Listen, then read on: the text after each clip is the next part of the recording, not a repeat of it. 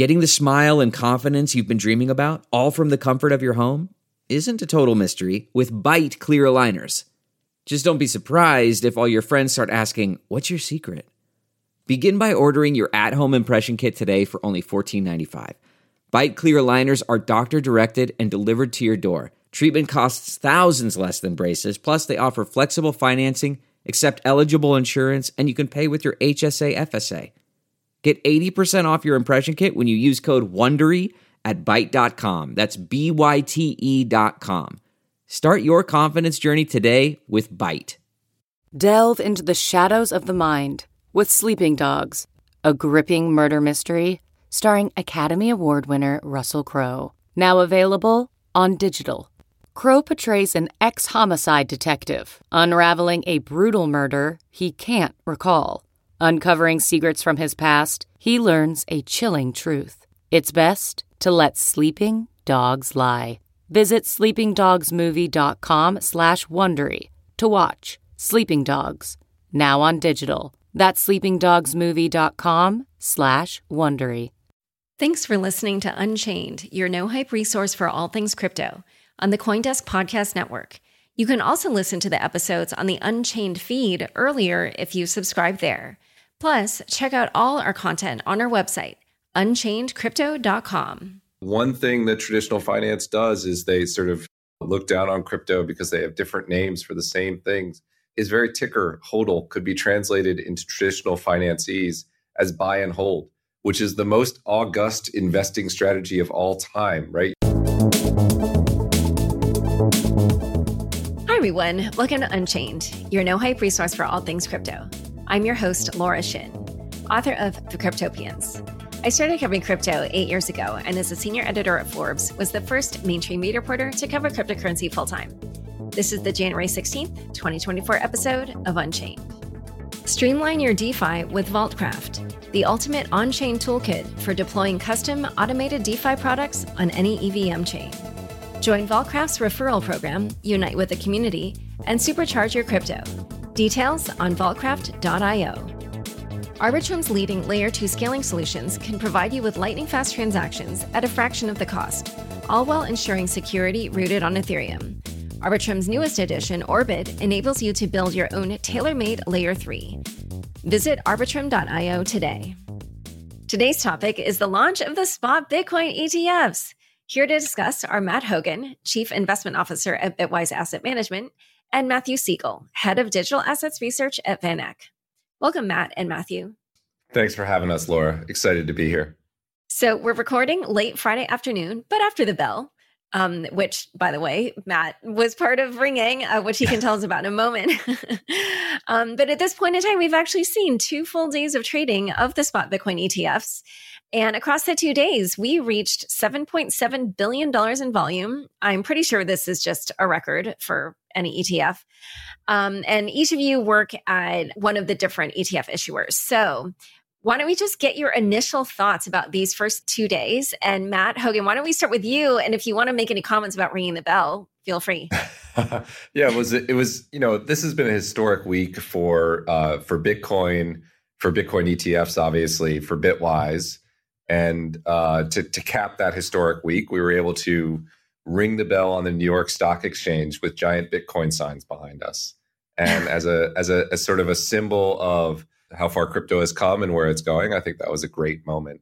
But I think any way you look at this week, it has to be a huge success. If you look at it from the perspective of investors, between last week and this week, they've been able to reduce the fees they pay for accessing crypto in a fund structure by 80 to 90%. That's a massive win. Uh, if you look at it from people who haven't yet invested, it's now gotten so much easier for mainstream Americans to access Bitcoin in a wrapper that they're familiar with. And if you look at it from Bitcoin's perspective, from my point of view, uh, this is a necessary milestone on the path on which uh, to where Bitcoin is going. This opens up the market, gives us more regulatory certainty, brings in new investors, and will introduce a huge swath of people to Bitcoin for the first time. So I think it's been a fantastic week. The initial trading has been great. I'm sure we'll get into that, but I'd call it a success. And uh, before we turn to Matthew, I do want to ask you because you have such a long history with ETFs and you know, you started in crypto, I believe, six years ago. So if you could just talk from a personal perspective and, and even explain to the listeners your history with ETFs, I think that would be super fascinating for people. Yeah, absolutely. Uh, yeah, I had a 15 plus year career history in ETFs before moving to Bitwise six years ago. Uh, I did a lot there. I was CEO of ETF.com. I created the first ETF data and analytics system. I even won a Lifetime Achievement Award in the ETF industry. There is a connecting thread between ETFs and crypto, which which I've been reflecting on today. When I started in ETFs, ETFs are today like the mother's milk of of investing or the apple pie of investing. Everyone uses them, everyone loves them. But when I started in ETFs, they weren't that. They were called weapons of mass destruction. There were uh, congressional hearings about them destroying American entrepreneurialism. But but I saw in ETFs the ability to make the fund industry more efficient, and along with a lot of other people, uh, were able to participate in the growth of that industry. And that's actually what drew me into crypto as well. Uh, you saw this new technology that could make financial that could make finance more efficient, but which people didn't understand and were afraid of and and had caustic comments about. And uh, I, you know, thought it had had the potential to to advance from there. And this is a big milestone moment. Just on the ETF front, you know, we've been working on a spot Bitcoin ETF for five years at Bitwise. We've done 30 plus meetings with the SEC. Uh, sometimes the end of the tunnel kept moving further and further away. So there is a huge relief to finally get through the tunnel. And now the fun part begins. Now's the part where we build. So this is this is a great day. And Matthew, what are your thoughts after these first two full days of trading? Yeah, so first, a, a caution to the audience that you're, you're going to hear Matt and I uh, agreeing a lot uh, because we've brought pretty similar products here to market. And although we're going to compete on you know the spot Bitcoin ETF side, uh, Bitwise and VanEck are partners in in other ventures, and uh, you know crypto is a small world um, and you know we are all going to make it is you know a reality in in this case. So Matt, I know you were you were down at the NYSE this afternoon, maybe away from the tape. So just more some more kind of tactical observations on how these things actually traded today. Uh, we were pretty happy to see that the the premium to net asset value that the shares were were trading at uh, came down quite dramatically for all these products. They're trading at less than a 1% premium. They're, they're you know trading well, lots of volume. This is like the biggest ETF launch we've ever we've ever had, uh, and we're really optimistic that that these products are going to unlock a lot of demand because of these cost savings for retail and the security for institutional.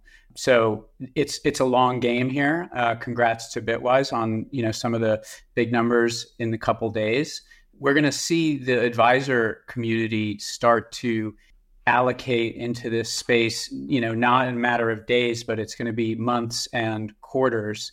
And some of the brokers who haven't yet listed these products, and you know, we can name check them if if we want to, but uh, those are among our closest relationships, and we know from talking to them, and I'm sure Matt does as well, that um, the, the accessibility is coming and the passive flows are coming. And we think in the end, the retail investors could save 80, 90% compared to what they're doing if they're just buying blindly on, on Coinbase. And when was the last time a, a cost savings like that didn't catalyze wider adoption of a new technology?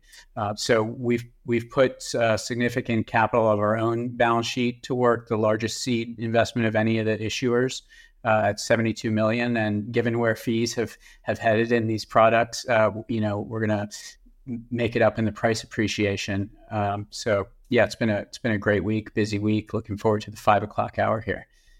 And um, for the listeners uh, on audio, you will not be able to see, but Matthew is wearing a HODL cap and um it, like it's it's uh, in a way i actually feel like some of the questions that I had for each of you in terms of your positioning are sort of captured in the images um, because so Matt Hougan, uh, you know, he has the suit because he just came from ringing the bell, but the HODL cap, I feel, um, is uh, very part and parcel of how VanEck has positioned itself.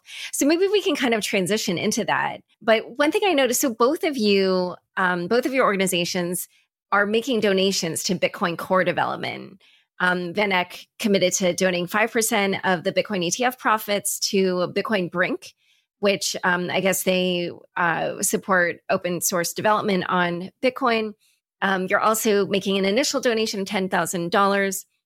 And then Bitwise uh, will be donating 10% of the profits to Bitcoin Brink, OpenSats, and the Human Rights Foundation, which um, they they actually do a lot of work around Bitcoin core development too. Um, so, uh, you know, how how did you guys come to that decision? Uh, separately, but you know, we just recognize that Bitcoin is a public good, and uh, we want to give back to the space and make sure that that public good uh, flourishes. So we, you know we're not we're not tourists in this space. We we try, have tried to bring a spot Bitcoin ETF to market for seven years, and when that was looking impossible, uh, we went out and built a, a, whole lot more products in the space as well. We have you know 18 different strategies.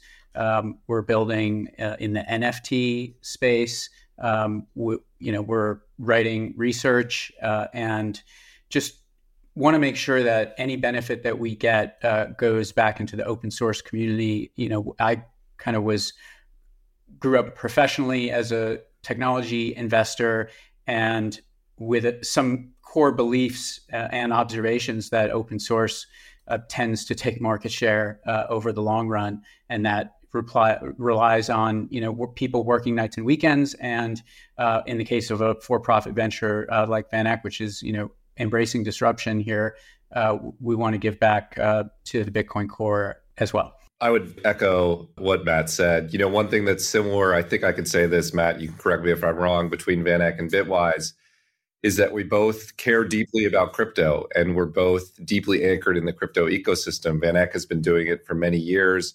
Uh, Bitwise has also been doing it for, for seven years and has multiple strategies in the space this isn't our first or only Bitcoin fund. And if you care about this this industry, this movement, this community, you do want to give back to it. And uh, I think we are the the only two uh, ETF issuers today with this sort of commitment, and I think it's a signal uh, about how much we care about Bitcoin and about crypto. And I think it's important that there are asset managers in the market that care about Bitcoin and crypto. Uh, if you think about the impact that a company like Coinbase has had, which clearly cares about crypto in the public ecosystem, the market deserves asset managers who care as well. And this is sort of a symbol of that. And Matt, I did want to ask you about um, your first day rollout. Um, I don't know if you, I'm sure you saw Nate Geraci of the ETF store had some very kind words for Bitwise's first day. He tweeted on Friday morning, in my opinion, Bitwise just put on a masterclass in how to launch an ETF from pre launch marketing to seed money to fee positioning to capital markets to post launch marketing, an absolute clinic. So tell us about how those plans came together. You know, how were you thinking about the launch? How did you decide to put all those elements together for that strong first day? Yeah, you know, this is a challenging market to launch into. There are 11 players, including some very large firms like BlackRock and Fidelity with huge reach and huge brand. And so we felt we had to stack every advantage we could on our side. What are the advantages we can stack? We can do brand ads to make people more aware of Bitwise. So, an example of a brand ad we did uh, was the ad with the most interesting man in the world talking about Bitcoin. And I think that raised Bitwise's profile. We can be aggressive on pricing because we're building for the long term and we've already built the infrastructure to run crypto funds. And so the incremental cost of adding a new crypto fund on top of that is not that high. We already trade Bitcoin. We already work with custodians. We already have a sales team. We already do research. We've been fortunate to build, you know, a billion dollar asset manager doing that. So the incremental costs are not that high. So we can price aggressively lower. And then we've been working in this market and talking to the potential buyers of this ETF about crypto for seven years. So we have a lot of relationships. We're deep in the market and so we just thought on every single one, we have to stack every advantage we have to even have a shot at competing with the BlackRocks and Fidelities of the world. And it's very early days, but we, we were really pleased that we led the market on day one flows. We've been competitive on volume, very tight spreads. But that was sort of the, the exegesis of it. We felt the competitive pressure and we felt we had to do everything we could because it was really important. And we're we're pleased at the early returns. It's kind of funny to watch the East Coast West Coast uh, nature of it as well. I mean, I think of you guys as a West Coast shop. Your big ticket came from the West Coast, which tends to lead on technology, right? Wall Street doesn't want to disrupt itself. You know, half the big brokers not involved. Uh, so, yeah, it's fitting. I love that. I think that's right. Yeah, can you talk about that a little bit more? Because before the ETF launches, I saw, um, I think it was Eric Balchunas of Bloomberg Intelligence was talking about how there were certain big ETF players that were sitting this out. And he was saying, like, oh, I think State Street is going to regret sitting this out. And, you know, there were obviously, you know, Vanguard came out and said that they weren't going to do this, which maybe is just part and parcel of, the, of their philosophy. But for a number of the other ones, and we even saw it, of course, afterward, where the platforms weren't letting their customers trade in this so, can you talk a little bit about how you think the launch of Bitcoin ETFs are going to just change the playing field for ETFs generally, um, especially as more crypto ETF products come aboard? Here's one we might not agree on, Matt. Uh, let's see. Like, I, I'm not so sure that when Bitcoin's at 100K, there's going to be that many more people who uh, don't hate it, uh, frankly, right? Like, th- this is a very small asset class. It takes a little bit of capital to move it. And unfortunately, with the statements that we've seen, you know, out of the regulator, and then even out of someone like like Vanguard, just denigrating an asset class, taking a view on a commodity in a way that they never have before, like that's just a no coiner attitude. And some percentage of these folks are going to have that because that's the DNA uh, of, of parts of Wall Street, and that that'll be like a a, a slower progression. Um, you know, that said, there are some of these firms, and like UBS is a good example of one. U- UBS was listed uh, on Twitter um, uh, as you know not making these funds available, and they're just taking it slow. If you have 10 million in assets on UBS, you can buy it. Uh, they're going to move that to 1 billion. They're going to put out a new asset allocation model that's you know not 60 40 but maybe it's 60 38 2 or um, you know something along those lines. And th- there will be incremental improvements but I, I still think we're going to run into you know obstacles. Uh, the the political battles are not won. The, the, the legal matters are not settled. Um, so it'll, it'll be piece by piece I think we're pretty close to agreeing, although maybe I'm a little bit more optimistic. I do think that when you have Larry Fink on TV talking about Bitcoin and Ethereum and seeing value in those assets, and when you have, you know, whether it's whether it's Goldman or other people making markets in these funds, I think it normalizes Bitcoin and then moves on to normalize crypto. Uh, you have Bank of New York being the administrator for many of these ETFs, right? So uh, nothing happens overnight, but I do think it starts to change the game. And VanEck knows this more than anyone, but before the gold ETF, gold was a fairly alternative asset. It really wasn't considered in the mainstream. Gold people were called gold bugs, and they talked about tinfoil hats. And VanEck had, I think, the first gold miner ET, uh, fund in the world, uh, but they were fairly unique. And now gold can sit down at the dinner dinner table with with stocks and bonds and real estate and private equity, and no one raises their eyebrows. I do think crypto will get there, but I agree it won't be overnight.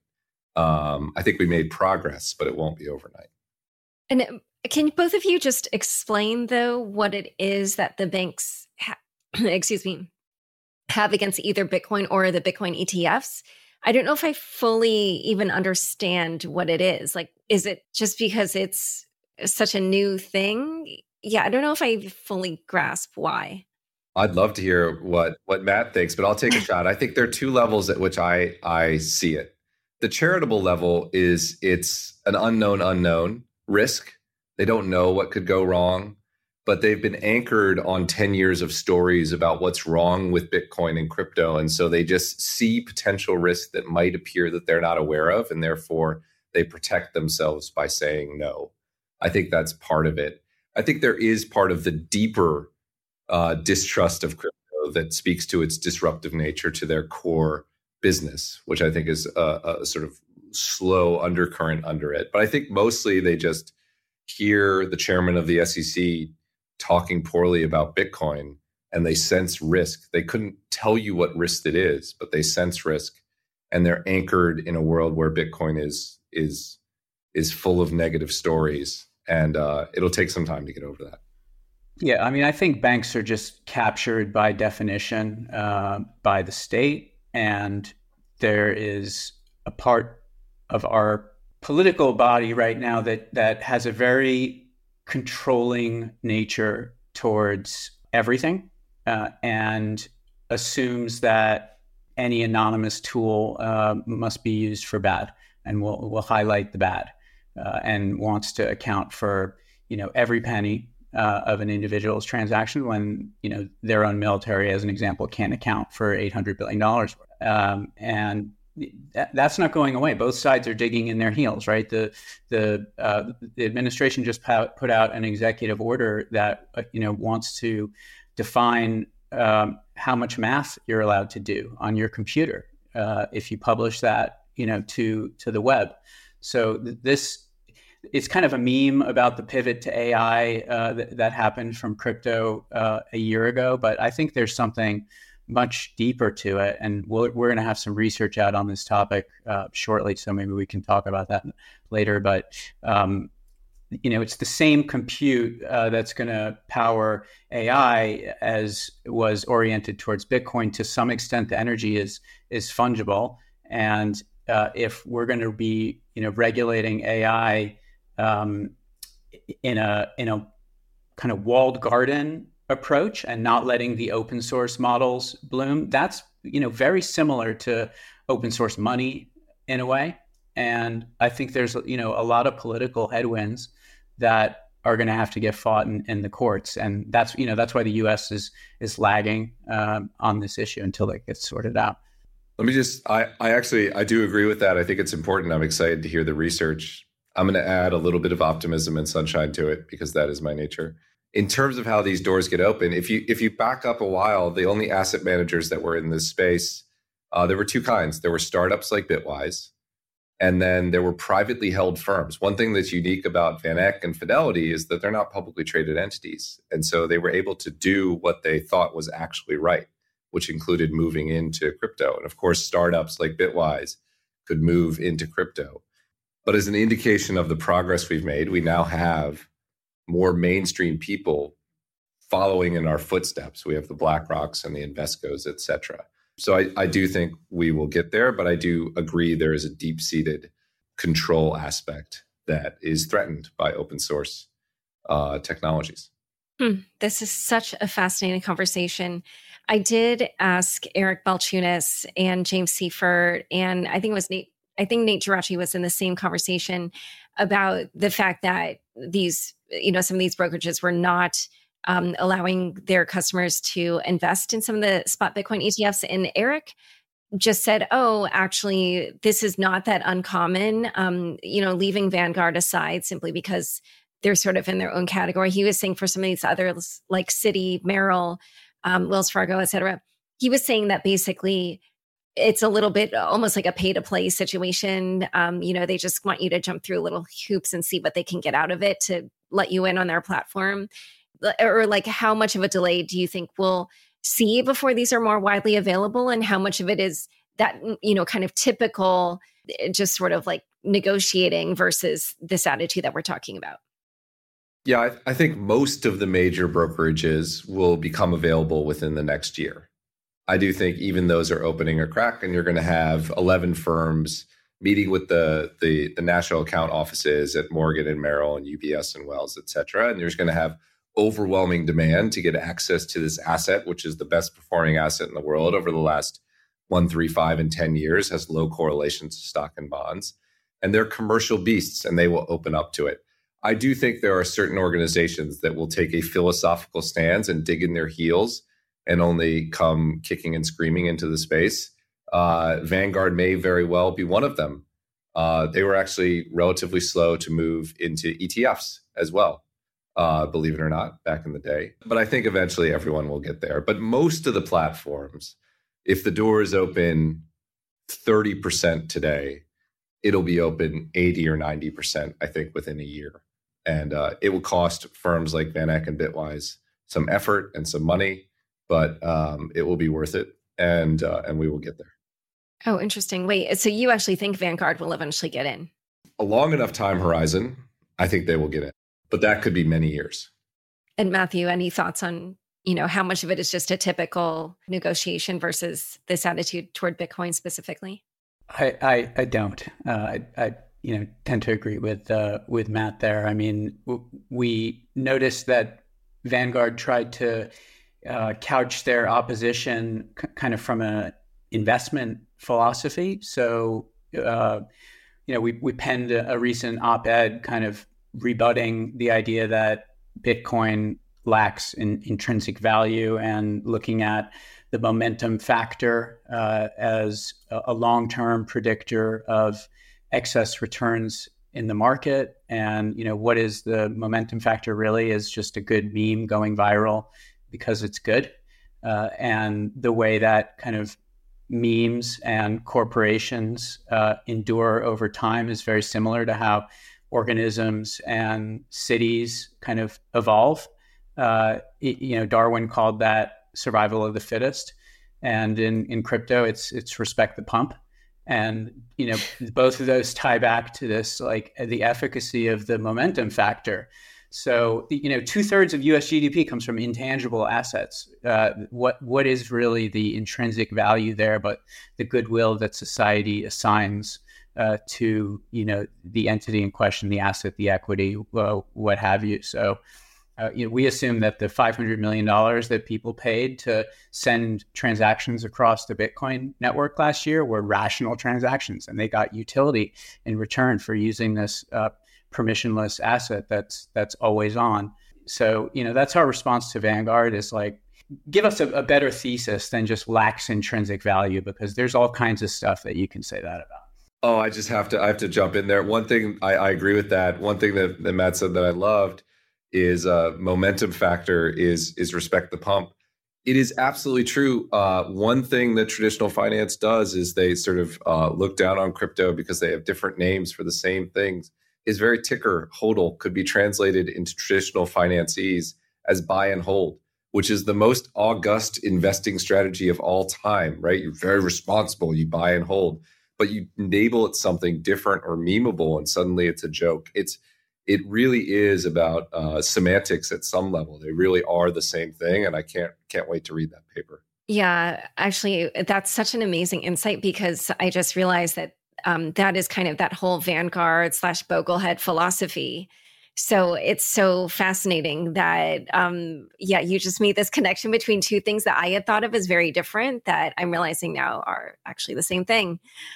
Well, so we have so many interesting things to dive into about the ETFs themselves, but I really have to ask one more question about kind of this negativity that we're seeing because obviously, um, you know, SEC Chair Gary Gensler, uh, he was kind of forced into this and he very begrudgingly approved the ETFs. You know, he was the deciding vote, but in his statement, he basically said the court's making me do this. And I just want to read the last two paragraphs of the statement that he released about the approvals because um, they were quite negative. He said, quote, though we're merit neutral, I'd note that the underlying assets in the metals ETPs have consumer and industrial uses. While in contrast, Bitcoin is primarily a speculative, volatile asset that's also used for illicit activity, including ransomware, money laundering, sanction evasion, and terrorist financing. While we approved the listing and trading of certain spot Bitcoin ETP shares today, we did not approve or endorse Bitcoin. Investors should remain cautious about the myriad risks associated with Bitcoin and products whose value is tied to crypto. How typical is it for the chair to make these kinds of statements about an asset that forms the basis of an ETP that they've approved? no, it's totally crazy. It's like a signing statement. I mean, it sounded like, you know, when your third grader does something wrong and you make him write an apology letter and he's like, I'm sorry I beat up Johnny, but he was really mean and he's not a nice guy. I've never seen it before it's it's a very strange statement to make uh, about an asset. And as, honestly, that one and and uh, the one from Commissioner Crenshaw really set me back thinking about why is this asset so divisive in the community? You know, it's a relatively small asset; it's less than a trillion dollars, and yet they feel required to make these enormous statements uh, it's very strange. I'd also note you could just substitute the dollar in that sentence and it would still read just fine. Money laundering, etc. True. All right. Well, we won't also mention Elizabeth Warren, who had her own choice remarks that were, you know, not that different. Um, but uh, we are now going to turn to all the other details around the ETFs. But first, we'll take a quick word from the sponsors who make this show possible. DeFi just got way easier with Vaultcraft, a blockchain infrastructure for building, deploying, and monetizing non custodial yield strategies in a few clicks. Forget spending months of R&D, capital, and human resources when you can now instantly launch your crypto fund with Vaultcraft on any EVM chain. From wallets and institutional service providers to anon DeFi degens, Vaultcraft supercharges your crypto assets by enabling instant cross-chain yield strategies that you can deploy in one minute. Now anyone can supercharge their crypto portfolios with custom-tailored DeFi strategies. Join Vaultcraft's referral program, unite with the community, and supercharge your crypto. Details on vaultcraft.io. Arbitrum stands at the forefront of innovation as the premier suite of layer 2 scaling solutions, bringing you lightning fast transactions at a fraction of the cost, all with security rooted on Ethereum. From DeFi to gaming, Arbitrum One plus Nova is home to over 500 projects. And with the recent launch of Orbit, Arbitrum welcomes you to build your very own tailor made Layer 3, or as the Arbitrum ecosystem calls it, an Orbit chain, directly on the Arbitrum tech stack. Designed with you in mind, Arbitrum empowers you to explore and build without compromise. Propel your project and community forward by visiting arbitrum.io today. Back to my conversation with Matt and Matthew. So, something that's so fascinating to me is here we are recording late on a Friday. Um, but you know, we noticed, or I noticed at least, that this morning when commentators were talking about the data for day one, they were noting that there would be a bit of a delay and that that data might be incomplete. And um, the, you know, some of these didn't give a full uh, you know uh, timeline of when we might get the most solid data. So can you explain just a little bit because obviously crypto people were so used to just having kind of immediate data. Um, so can you just talk a little bit about how that works and you know why there's a delay and when you think um, we'll typically get solid data for each days of trading Really, that's a question like for the data providers. Uh, I think that in the case of Grayscale, the reason why they're later is because it hasn't been an ETF and there's folks who have already subscribed to that fund and they need to redeem. And the accounting of that just takes a little longer than the usual ETF, which can report basically after the close. So I think as things settle out, as we start to go through, you'll see the data for fund flows appear like on the financial terminals like Bloomberg um, in the evenings after the close or like overnight. Uh, and in these early days where there were some of these side agreements that were struck, like it, it may just the accountants uh, may take an extra day or things may settle T plus one, but it, it's it's not going to be an issue uh, going forward. Do you agree with that, Matt? I agree with that for the most part. I mean, there is a lot of weirdness under the hood, right? Because uh, to, to, to get in the technical details, different issuers can have different cutoff times for people who are creating baskets of shares. Ours may be 2 p.m., others may be 12. For some of these ETFs, it's the day before. So, in order to create new shares, you have to put in an order more than a day ahead of time. Additionally, market makers can facilitate share, sales on the open market and then not settle those for a significant period of time because market makers have additional settlement uh, windows. Um, so some of the trading activity, if you're confused by like how much these ETFs traded the first day versus how much creation there was, that be, could be because market makers haven't gone through the process of creating shares yet. They're just net short and hedged, and they'll eventually do that. It's really best to look at. I know that people have been following this so breathlessly, so the words I'm going to say are going to make people uncomfortable. It's best to look at flows on a weekly or monthly basis, it sort of blends it out and you can assume they're all in there. You know, one of the reasons we're in crypto is because the legacy financial system is so sclerotic and weird. And it definitely is sclerotic and weird underneath the surface. Oh my gosh, weekly and monthly. Like, I know. just, yeah. I mean, I actually used to cover um, personal finance. So it's not the same thing as covering finance, but I'm a little bit like, oh, I don't remember any of this. But yeah, it feels super archaic to me.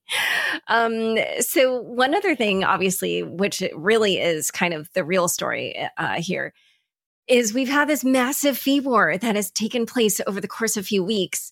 And I'm not even going to try to recall all the different price changes because it just felt like for, you know, the last um, few days before we launched that there was a new update, um, you know, with new sweeteners being added by different people.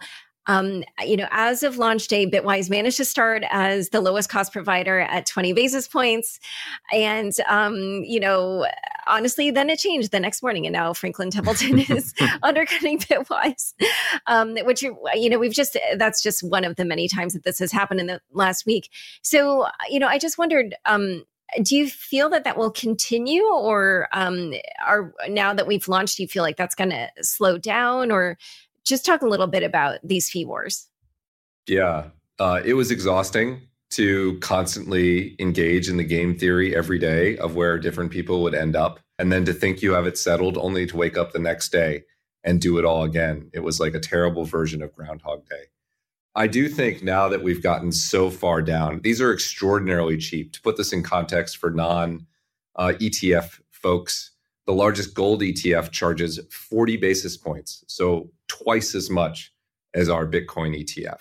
20 basis points uh, or in the 20 basis point range is a really low cost ETF. So I don't expect these fee wars to continue at the pace they have been going. I think everyone was jockeying uh, for initial position and initial trading volume, but you know you never know. I will say that the winner in all of this as difficult as it makes life for Matt and I, um, is the investor, right? As you mentioned, in a literal sense, from a week ago to today, the fees to invest in a fund vehicle for Bitcoin have fallen by 90%.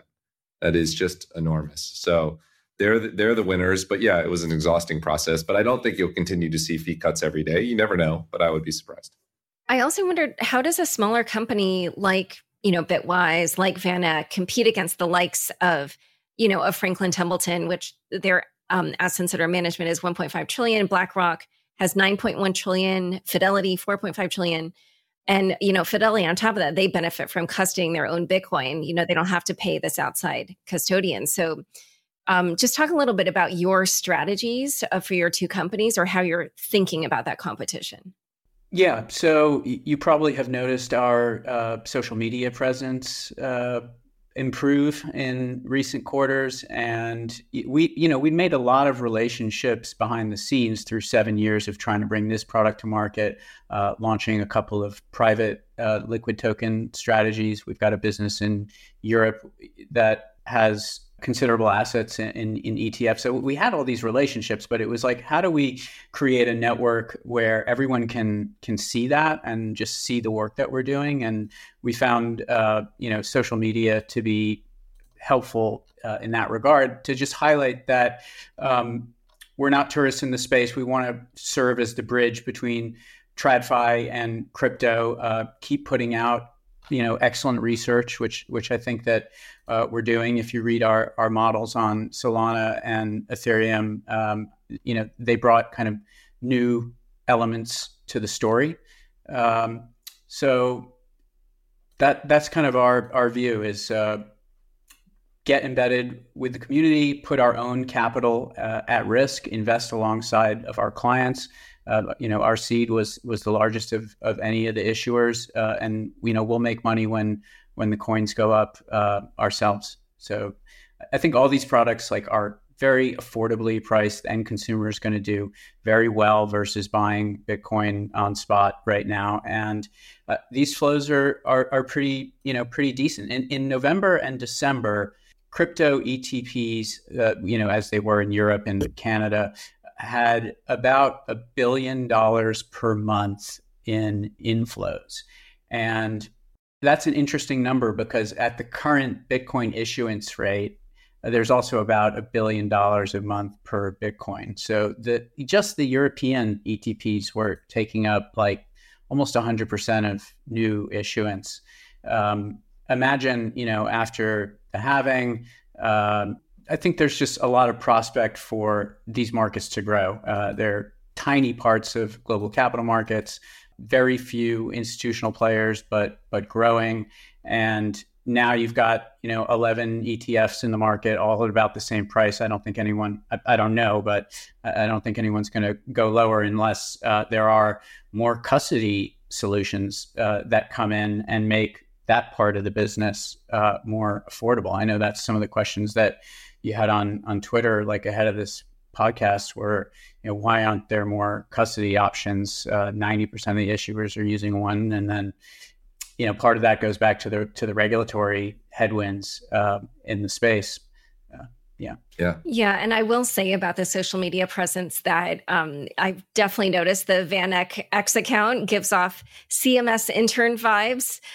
Um, that's how it appears to me. So um, definitely whoever's running that account has kind of gotten some of the lingo down. Um, yeah. so matt what about you? How how would you say bitwise is trying to compete with the bigger players yeah, I, I, have a little secret about the ETF world, which is that specialists tend to win in specialist areas of the market. The largest gold mining ETF run by Van VanEck. In commodity futures, Deutsche Bank and US commodity funds launched at the same time. US commodity funds was eight guys in Oakland, and US commodity funds crushed Deutsche Bank. In MLPs, master limited partnerships, which are a high income segment of the energy space, that was dominated by Alerian, which was a group of folks down in Texas, uh, even though JP Morgan and others were in the space. And the reason specialists went over time, there are really two. One is that specialist expertise matters. So, for instance, when we brought in $237 million in cash and went to work in the market, it wasn't our first time trading Bitcoin. We've been doing it for seven years. We have the most Bitcoin trading counterparties and, and, and close to the most APs of any product on the market. And so the execution we're able to get I think is truly uh, uh, exceptional. And so that specialist expertise matters. But the other reason it matters is that every day at Bitwise, you know, 60 plus people are going to wake up and all they're going to care about is Bitcoin and crypto. So when my 20 plus person sales team is out there meeting with advisors, they're talking about Bitcoin and crypto. They're not talking about real estate or large cap stocks or micro cap stocks or uh, or bonds or muni bonds or bank loans. They're only talking about crypto. They're only thinking about crypto. And um, I just don't think that's going to be true of the larger issuers. So if I were handicapping this race, not surprising that the biggest brands in the space also did well from a volume perspective. But over time, I actually feel relatively confident that specialists will win um, because people want specialist expertise in specialist areas of the market. I'll, yeah. Give you one little uh, funny anecdote from yesterday morning because uh, I heard you ask Laura. I think you asked Eric in the spaces, um, like why was VanEck's ETF a little bit late to open? Oh yeah, and yeah. The the reason was that we had so many retail orders that our lead market maker got overwhelmed. Uh, so we had zero orders over 7,000 shares yesterday, which is about $400,000. So, we, like, all of our business was retail and our own money. Uh, not a single one of our kind of institutional relationships hit yet, right? I think those are those are coming, but that's just an indication that like we did the, the social media, you know, it works. I had people in my DM sending me screenshots of their uh, of their purchases, uh, and you know this will pay dividends uh, in the long run. That's so interesting. Yeah. Well, another thing that we discussed in that it was the spaces that we also released as the podcast. So, however you consumed it, it was one or the other. Um, but you know, the uh, so the BlackRocks of the world, they had lined up, you know, a bunch of capital. Um, BlackRock lined up two billion dollars and um, Eric Balchunas was saying that this is their marketing strategy, effectively, that they've done this for you know ESG products that they've released um, before, but that then uh, basically at a certain point you have to separate that out from the organic demand. Um, so is what you're saying here is that you guys feel like you're tapping into organic demand while they've kind of just done this thing for launch day that will be get them the headlines but maybe won't sustain is that yeah, what you're exactly it was 100% organic demand it was the biggest etf launch we ever had so uh, you know we're feeling decent over here and and matt like do you feel basically that the black rocks of the world are going to be counted out at a certain point Oh no, I think they'll get their share. And honestly, I'm glad that they're in the space. I think it is a rising tide that lifts all boats. I think they will get their share. But I just mean that over over years, I think people will want uh, to be able to call someone who's an expert in crypto and work with someone who's an expert in crypto. And you know, we have tens of thousands of conversations with advisors every year about crypto, and we've been doing it for seven years. And I think those are gonna are gonna bear fruit. So they'll definitely be a big player, and BlackRock. Will, I mean, Fidelity will be a big player, but uh, but usually in the ETF market, specialists are able to carve out leadership positions, and I think over time we'll see that in uh, in Bitcoin as well.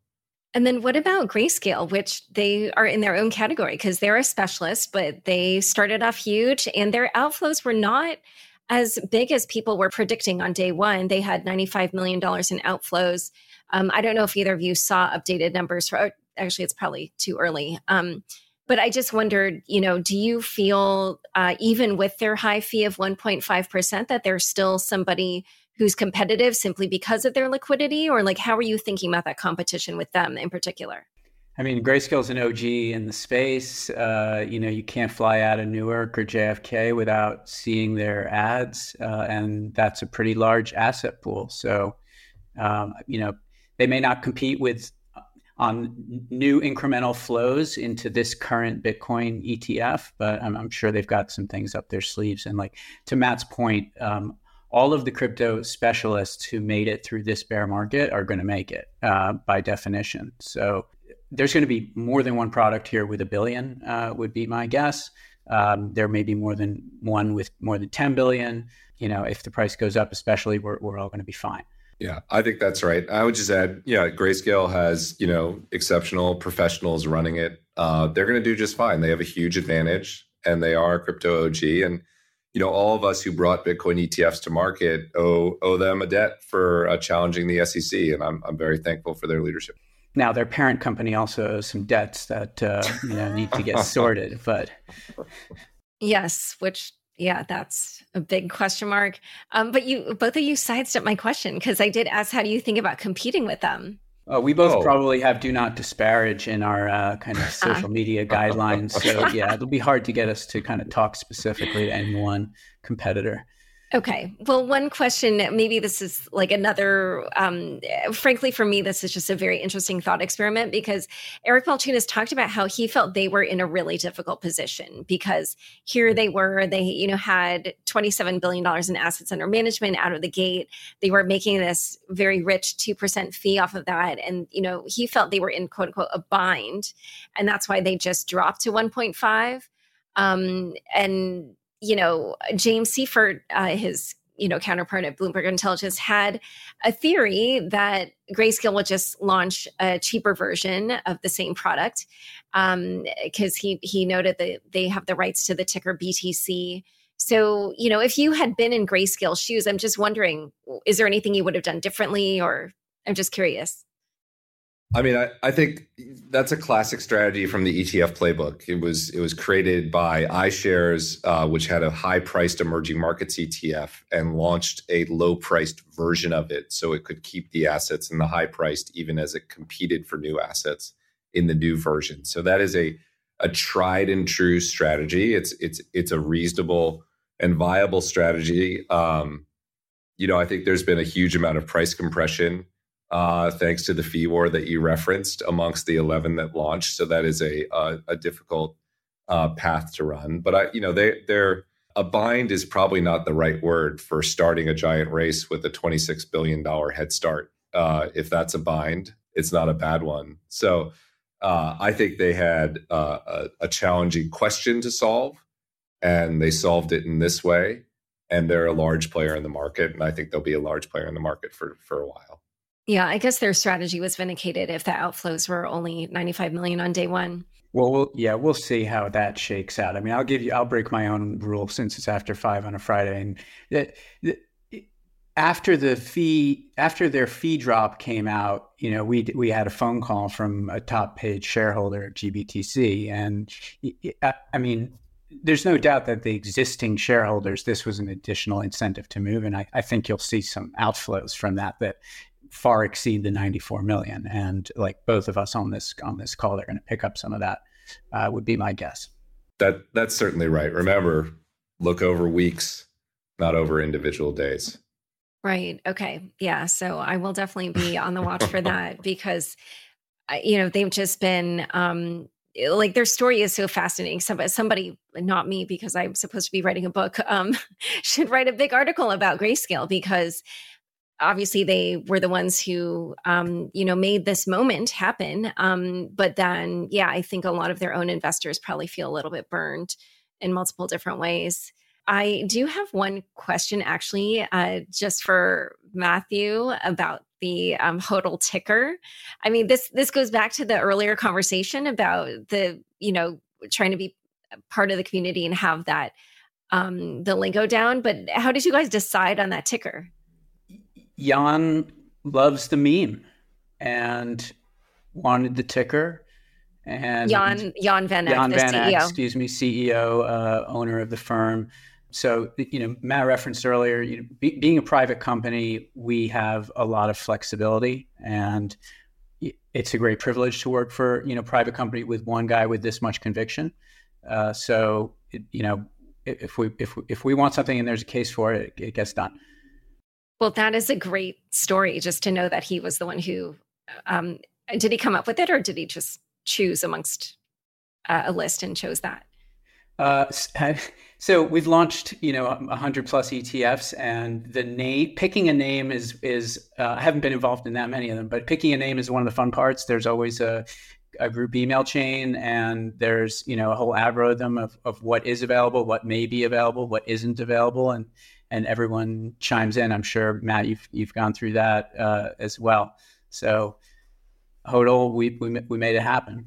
And then, so you know, as we've discussed, you're kind of positioning yourself one way, and then um, Matt. Um, Eric Balchunas described you guys as trying to position yourself as the vanguard of the crypto investing world. And I did notice on the first day of trading, you tweeted that BitB was, quote, the lowest cost Bitcoin ETF in America. Mm-hmm. So would you agree that that's how you're trying to position yourself? And if so, you know, is it literally just about always being one of the cheapest or how like how does that become a profitable um, strategy the vanguard of crypto took on different meaning over the last couple of days so i'm not sure i think i want to disassociate that. from that if that's okay um, look we think for simple products costs really matter for investors and this is a simple product it buys bitcoin and, and puts it in an institutional custodian uh, and so providing value to investors is something that we uh, we think about very seriously. And when we were designing the product, that was first and foremost in our mind, right? Our a core value is what would the customer want, and uh, they would want a low cost ETF in this sense. But where Bitwise sits, it's a crypto specialist that serves financial advisors and financial professionals uh, and helps them gain exposure to this new asset class. That's what we've been doing for seven years. We we created the first crypto index fund. We've had a lot of other firsts, the first DeFi fund, the first NFT fund, I believe, uh, in the U.S. and uh, and in this case, this was the best vehicle to provide. So you know, it's it feels to me like each of you are positioning yourselves slightly differently to attract slightly different investors.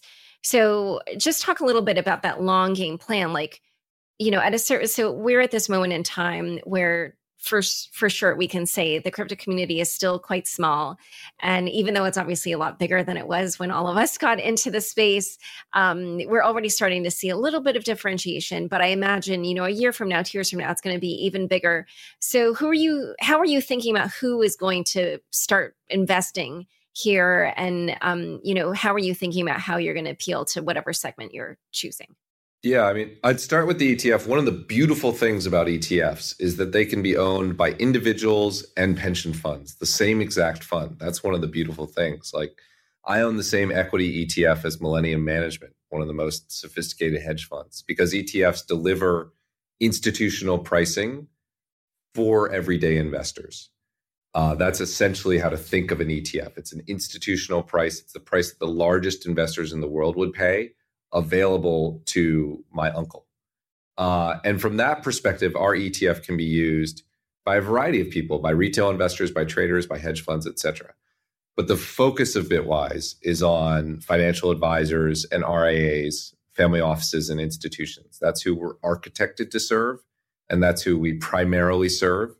But um, the beauty of a low cost ETF is it can serve uh, anyone and everyone, and and we're seeing all different sizes of flows into our product. I mean, it, it, it's a very similar answer, right? You're talking to pretty much two uh, direct competitors going after similar parts of the market. Uh, you know, the difference is that we see ourselves as a um, a macro thematic shop that's trying to consistently bring new products to market in a range of asset classes, um, and given the firm's DNA as a gold mining uh, manager and you know an adherent to kind of hard money uh, Austrian economics, it just so happens that right now on, on a portfolio basis of the 90 billion, uh, there, there's a lot of those assets in uh, resources uh, and emerging markets, and we see digital assets as the next evolution really of emerging markets that's where the penetration is rising, you know, the fastest.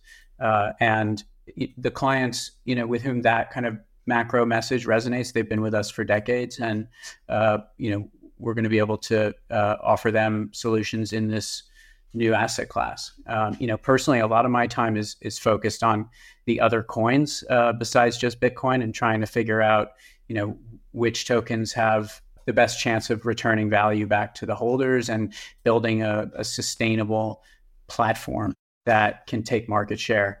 Uh, and you know, there's a hundred plus of these tokens to look at. Uh, so, you know, my day to day is more around digging into to those business models and and trying to come up with the the KPIs, the, the indicators that are going to predict success uh, and get to know who these new customers uh, are going to be. So, um, yeah. Well, one of the keys, I believe, is the financial advisors in the US who control, um, I think, maybe 64 trillion. This is a stat I got from Statista. I, this is a hard number to track down. So hopefully that is somewhat reliable.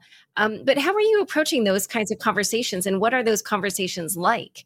Are they savvy about this completely clueless um, you know are they listening to the likes of you know vanguard and you know these other players that are disparaging bitcoin? Or um, you know what are you seeing in terms of reception?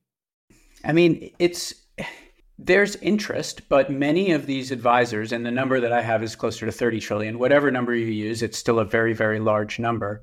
A lot of them are on platforms that have not yet approved these products. And they need some um, kind of air support in the form of uh, allocation models that include Bitcoin and digital assets.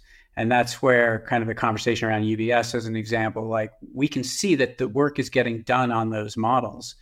And there will soon be a framework that gives the advisor community the ability to, to start buy a Bitcoin ETF and put it in a client portfolio without necessarily asking the client's permission, uh, as long as the client has kind of seen the body of work that goes into these asset allocation models. That's going to be really, I think, the tipping point for when the passive flows from the advisor community can really start to turn on uh, and you know optimistic that, that that's going to happen. Uh, we've done a couple like hundreds of meetings uh, in the space educating the advisors and their uh, platforms about how these products are, are architected and what the investment case is. And it's a very willing audience extremely willing audience. It's just mechanically they can lose their jobs for for putting their clients into this previously. Uh, and now we're at a point with these products where uh, they may not. So, yeah. And I would just add, maybe to give people context on what to expect, you know, we've been serving this community for seven years. So we've seen a familiar format. And there is a timeline that happens. What the timeline is, is you meet an advisor because they have some level of interest and you spend six months educating them on crypto over the course of multiple meetings. And then they allocate in their personal account and watch it for a little bit and then they allocate for one or two clients who've asked them specifically about crypto.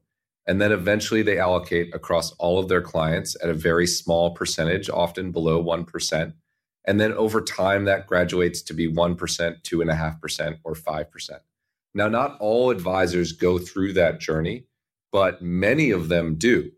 But that is a multiple year journey And so if you think about where we were before ETFs, there was only a small subsegment of that $30 trillion that could even go through that journey.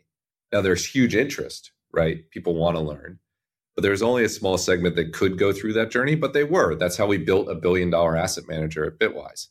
Now everyone can go through that journey. And what that means for flows is you're going to see the flows from this audience build over time and eventually be very substantial. You know, how substantial? I think these ETFs at maturity could be taking in, you know, 10 billion dollars a year in flows, which is which is really a substantial amount. To put that in context, the next halving is going to reduce supply by 7 billion dollars a year. So it's like more than a halving every year of, of supply demand imbalance. But you're going to have to see them all go through this lengthy journey uh, from education to testing to a few clients to many clients to up leveling the portfolio, and that'll take um, it'll take more than a year for sure. It might take two. And are either of you seeing that attitude um, that you know we t- discussed earlier, like the Gary Gensler, you know, TradFi kind of attitude, or are they just uh, you know open but not informed? you know they're they're a diverse bunch so people have different attitudes for sure there are people who want to hear and who don't want to hear but to give you an anecdote i was fortunate enough to write the cfa institute's first ever guide to bitcoin blockchain and crypto cfa institute is like a uh, a community of people who take extra tests to prove that they're smart about analyzing the world and it's the most downloaded research document that they've ever produced or at least it was last time i've checked yeah, I think it's chartered financial analyst or something. That's right. Okay. So there's huge demand. Do some of them have Gary Gensler's attitude or or uh, Warren Buffett's attitude or Charlie Munger's attitude? Of course. But some of them are also very open and most of them are curious. At the end of the day, what they are mostly is entrepreneurs looking to build their business. So if their customers want it, they will figure out a way to do it. That is actually really the catalyst. And and the customers are going to want it, right? Crypto is very popular. On X, somebody asked at what point there would be a Bitcoin supply shock. Uh, do you, you know, Matthew, I saw you responded that you have done math on that. Um, if you could give us your answer, but also explain what a supply shock is. Yeah, I mean, I think that that person was referring to like if the Bitcoin ETF flows exceed expectations, won't there just be no supply uh, and the price could go parabolic? And like, at what price might that happen?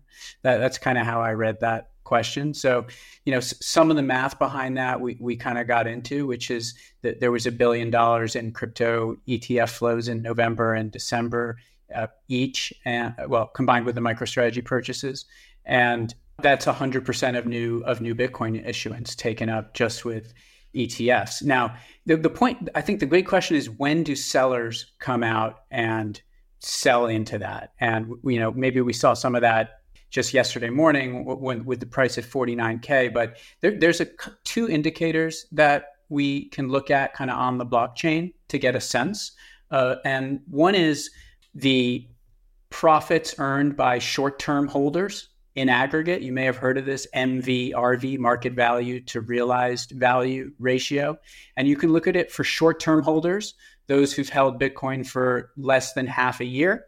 Uh, and then you look you look at it for long-term holders and the series are really interesting for the short-term holders when the aggregate gain gets to be about 1.2 so 20% then you tend to see profit taking and that's exactly the level that we hit uh, in early january coincident with the launch of these etfs and what's happened so far well a little bit of sell the news not too much um, I think the bigger question is on a long term basis. If you look at that market value to realize value on a long term basis, usually the sellers don't materialize until the ratio is 10x. So, like the, the 10 bagger meme is totally real. People hold on for those types of returns. And then once they get a 10 bagger, uh, they, they take profits. And we are nowhere near that point on the long-term holder ratio. Uh, so, th- you know, our view is that this bull cycle is is very much ahead of us. Uh, that the November and December rally was as much about the weaker dollar uh, as it was about those ETF flows, and there were so many macro um, contributors to that weak dollar narrative with the BRICS group expanding, like five more countries joined the BRICS. You had Nigeria uh, reversing uh, its previous bank ban. Uh, banks weren't allowed to do business with crypto companies. Now they are.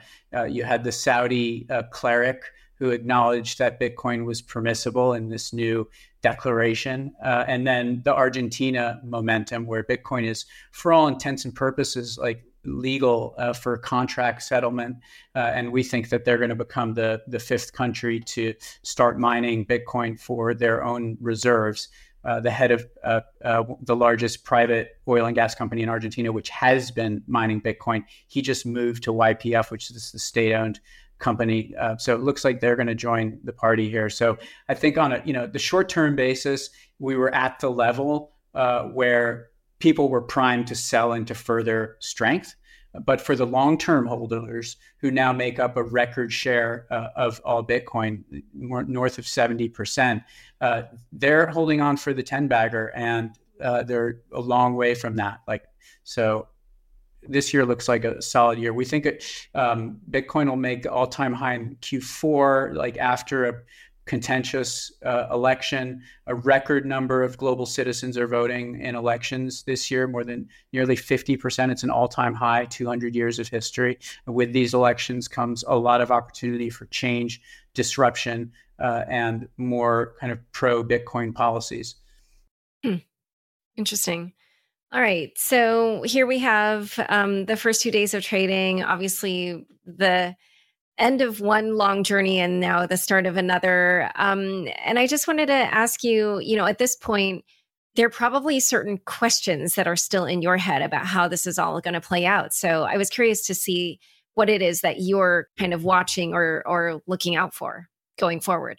I'm really watching the ETH BTC pair, uh, which you know, he's been a, a pretty um, notable underperformer in, in, November and December. And just in the last few days, we've had this big mean reversion. I think people are kind of looking forward to whether there'll be an Ethereum uh, spot ETF in the US, and maybe that would be the next narrative for the market. Uh, but that um, performance dispersion between BTC and ETH had gotten really extreme. There's so many catalysts for Ethereum uh, with the uh, fork later this quarter that should make uh, transaction costs much cheaper for L2s. So, like, encouraged to see ETH bouncing here, uh, uh, and I think that's one of the big question marks for the first half of the year for the some of us crypto PMs.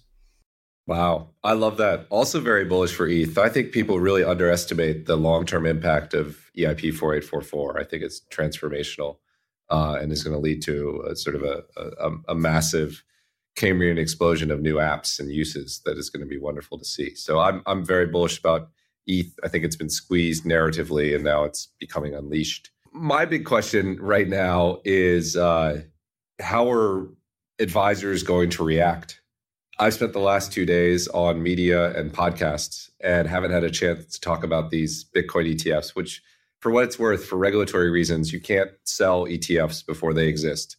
So it's not like we were having conversations about BitB last week. Those conversations start now. And, and next week, uh, there are tens or maybe hundreds of billions of dollars of wealth uh, that I'm meeting with uh, in my calendar. I was just looking, uh, incredible set of meetings. And I'm I'm really excited to see how this ETF resonates with that group. I think by the end of next week, I'll have a real feel on whether they're likely to come in uh, very soon or whether it will take months or years. So I'm also very excited uh, for the weekend and relaxing, but I'm excited for next week to, to tackle that as well. All right. Yeah. Well, you know what, you guys? It's 5:45 p.m. Eastern on a Friday, and this has been an amazing conversation. And I thank you so much for doing this at the end of what I'm sure has been a long few weeks for you. Um, before we go, where can people learn more about each of you and your work? Uh, you can find me on Twitter, X, uh, Matthew underscore S I G E L. And I use a recovering CFA uh, in my handle. So, Matt, we can talk further about uh, CFA at some point. There's more to say on that topic. I'm sure there is. I'm uh, also on X, Twitter, Matt underscore Hougan, which is H O U G A N, uh, or Bitwise Investments or BitB ETF. You can find us there too. Perfect. Well, it's been a pleasure having you both on Unchained. Thanks, Laura.